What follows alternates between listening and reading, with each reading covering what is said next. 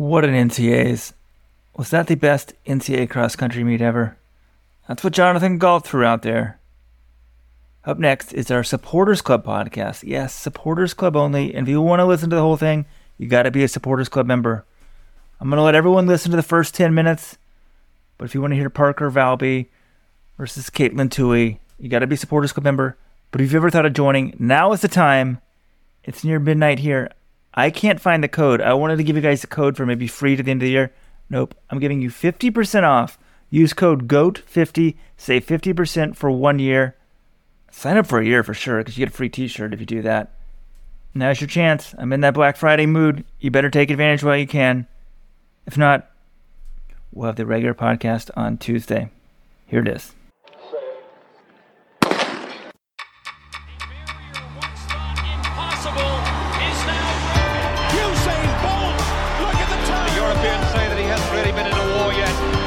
But boy's got utter belief in And somehow she's found the acceleration. Look at now, look at now. for the 2022 Cross Country Championships. She's got the low stick. Will her team follow? Valby's going to come through. It's Charlie Hicks that has to be the one to beat, and he looks good right now. Nico Young's going hard though. Charlie Hicks, Nerd Nation, first across the line. Now where his teammates come, NAU.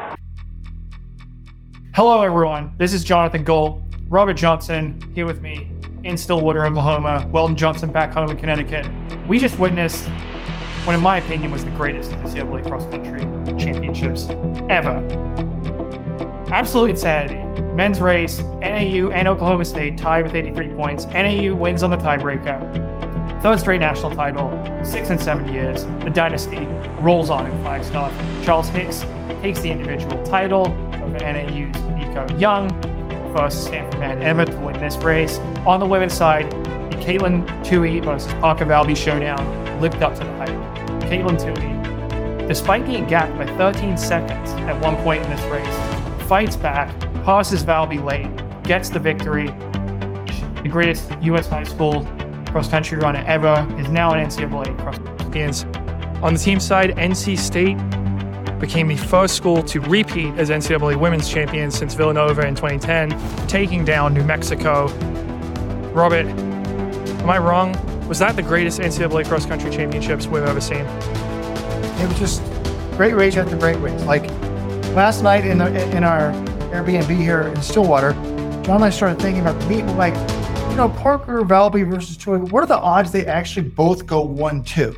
And we were thinking maybe a little bit below fifty percent. Like one of them might run the other one in the ground and might go too hard. No, they both went one two. It went exactly how we thought. Valby got the early late. Tuohy ran her down. But it was amazing. It was fun to watch.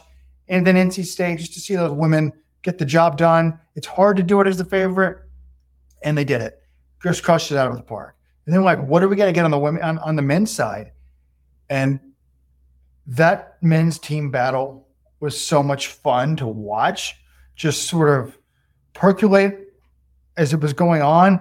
And it was crazy being there in person because I even told this to Mike Smith, NAU coach. I said, I wanted a new winner. I'm tired of NAU winning every year.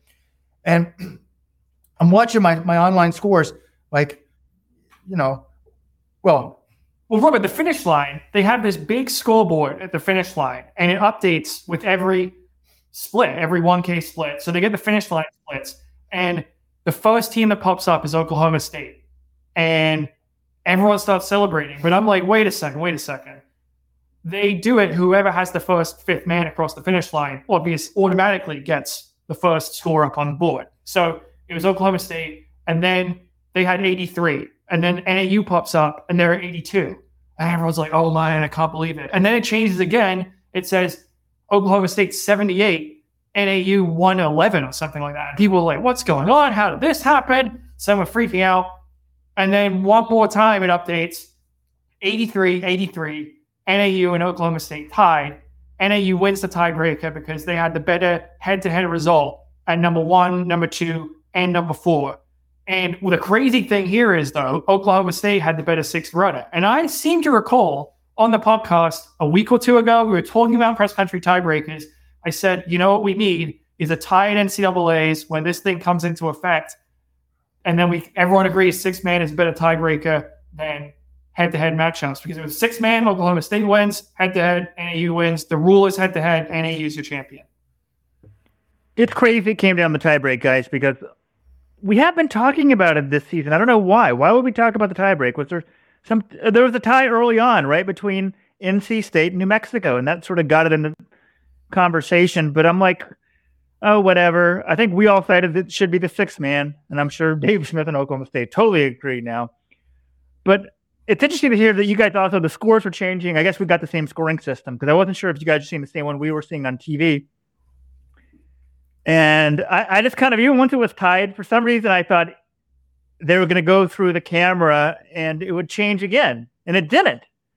Uh, like I just thought there would be another adjustment. For some reason, I thought another adjustment would help Oklahoma State. I don't know why. Well, um, I, I was watching it, and uh, I, I was again, I wanted someone besides any to win. I was just kind of looking at the scores of 5K, 6K. I don't think I don't think BYU is going to get there. And then all of a sudden, I noticed. I mean, Oklahoma State, which at 3K was they were way back. I mean, well, they were fifth, 246 points. 5K, they move up to fourth. But all of a sudden, with 8K, I'm like, wait, they've got a points. Could they possibly? Dave Smith said, I think we scored 120. I think that was the women's team, actually. Sorry. Okay. And he told me afterwards, Dave Smith, Oklahoma State coach, I thought if we scored on 100, we would win. But, and then at, at 8.9K, they were in the lead 96, 92 Oklahoma State, 96 Northern Arizona.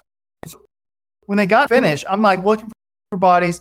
When they threw up the 83, I'm like, okay, they've won because they have been lowering their score drastically over the last few kilometers, whereas the other schools have not. And I've got this graphic here to, to show you that. But what happened was, in hindsight, was I mean, they, they need to build a statue of this guy in Flagstaff.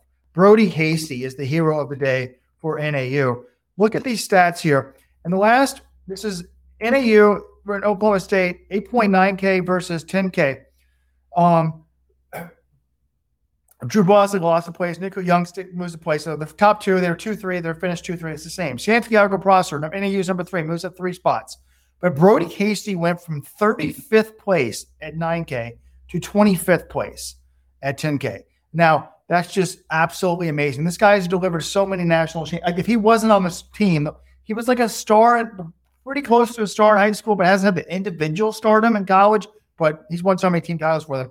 And look at look look at in Oklahoma State. Isaiah Rodriguez moves up one spot. Fouad Messaoudi moves up four spots. Victor Shitsama moves up six spots. So they gained 11 spots there. Now, Roy Leonard moved back from 30th to 32nd, and they ended up losing on the tiebreaker. I think there was two different Oklahoma State guys. If, I mean, anybody moves well, up one spot, they win. So there's, there's, if anyone moves up one spot, they win. But in particular, if you look at the finishing times, Isaiah Rodriguez was point, oh, point sorry, he's point two of a second behind Casey Clinger of BYU. If he passes him at the finish line, OSU wins. Scroll back down a little further in the results. Victor Shitsama, 29, 29.0. He was 0.2 of a second behind Damon Thompson at BYU. If he passes him, OSU wins. So it's fine margins. I mean, everyone on both teams had a role to play, and there were heroes across the board here. Shitsama 1K into the race. He was 223rd. I don't know if this guy fell. Did Dave Smith say anything about this, Robert? He moved up from 223rd to 31st. At halfway, he was 76. He's passing everyone the entire way. Did he mention anything about what happened? No, he said that. I don't know. He was really proud of his team, but he was really he wanted to win. I mean, he's like, "Well, next year, well, we lose, as I say, well, Isaiah Rodriguez, we can be better next year." I mean, he, there was no moral victories. I mean, he was proud of the team. Yeah. Don't get me wrong, but he wanted that extra point. And you know, they went to the tape and they looked to make sure everybody. Who. Yeah. Well, here are the other guys who had huge days in this race. On Oklahoma State, Fouad Messaoudi. This was his second NCAA cross country race. Not his second NCAA's, his second collegiate cross country race. He's from Morocco. He's run 1346. Dave Smith thought of him as a mid D guy. He's like, man, he needs to step up. He was 12th in the country. So he ran amazing. He would have been the hero, him and Shitsama, if they had won. Instead, it's Northern Arizona, it's Brody Hasty, and it's also Santiago Prosser. Now, this guy was 33rd at the Nuttycombe Invitational. He was 39th at the Cowboy Derby. John, you're breaking up a bit, but Santiago Gomez Prosser. I think you're saying he had the race of his life, and I agree. It's from Alaska, sub 9 for 3200 in high school, which is very good from Alaska. But as a collegian, he's really done nothing of note. This was his first NCAs, and to step up like that, big, big run. When I was talking to him, she's like, I didn't want to have the guys celebrating on television and tell them that they didn't win. So, you know, everyone was sort of afraid not to, but what a race. What a race. We'll be talking about this one for 20 years. That was amazing. If you want the rest of this NCAA preview podcast, you got to be a Supporters Club member. Supporters Club members get a second podcast every week. Huge savings on running shoes, all the LetsRun content, free t shirt if you sign up for your. It's one of the softest t shirts. People love this thing. Anyway, check it out now. And this is your chance. You can save 50% for the first year if you use code GOAT50. GOAT50, G O A T 50.